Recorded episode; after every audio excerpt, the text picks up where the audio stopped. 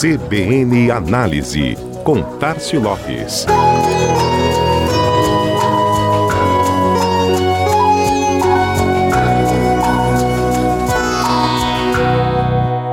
A comunicação brasileira em luto pelo falecimento da jornalista Glória Maria.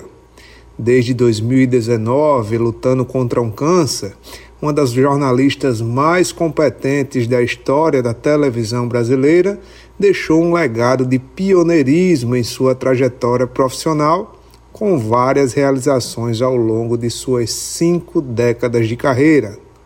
Entre elas, ser a primeira jornalista a entrar ao vivo no Jornal Nacional, formato comum hoje e extensivo até a publicidade em algumas oportunidades mas desbravado pela repórter lá em 1977.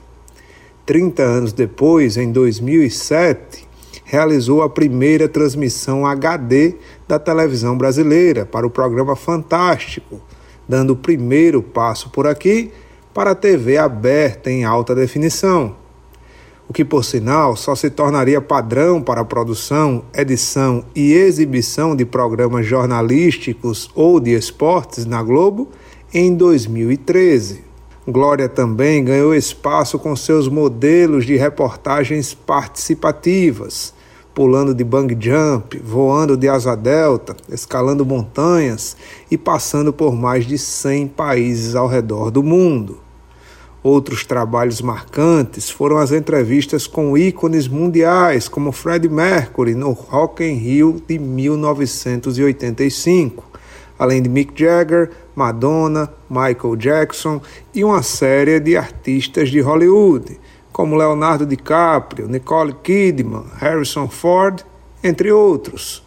Com a imagem pessoal bastante forte, cheia de atitude, personalidade e credibilidade, Glória Maria só não fez história na publicidade, não por falta de interesse de grandes anunciantes em tê-la como garota propaganda.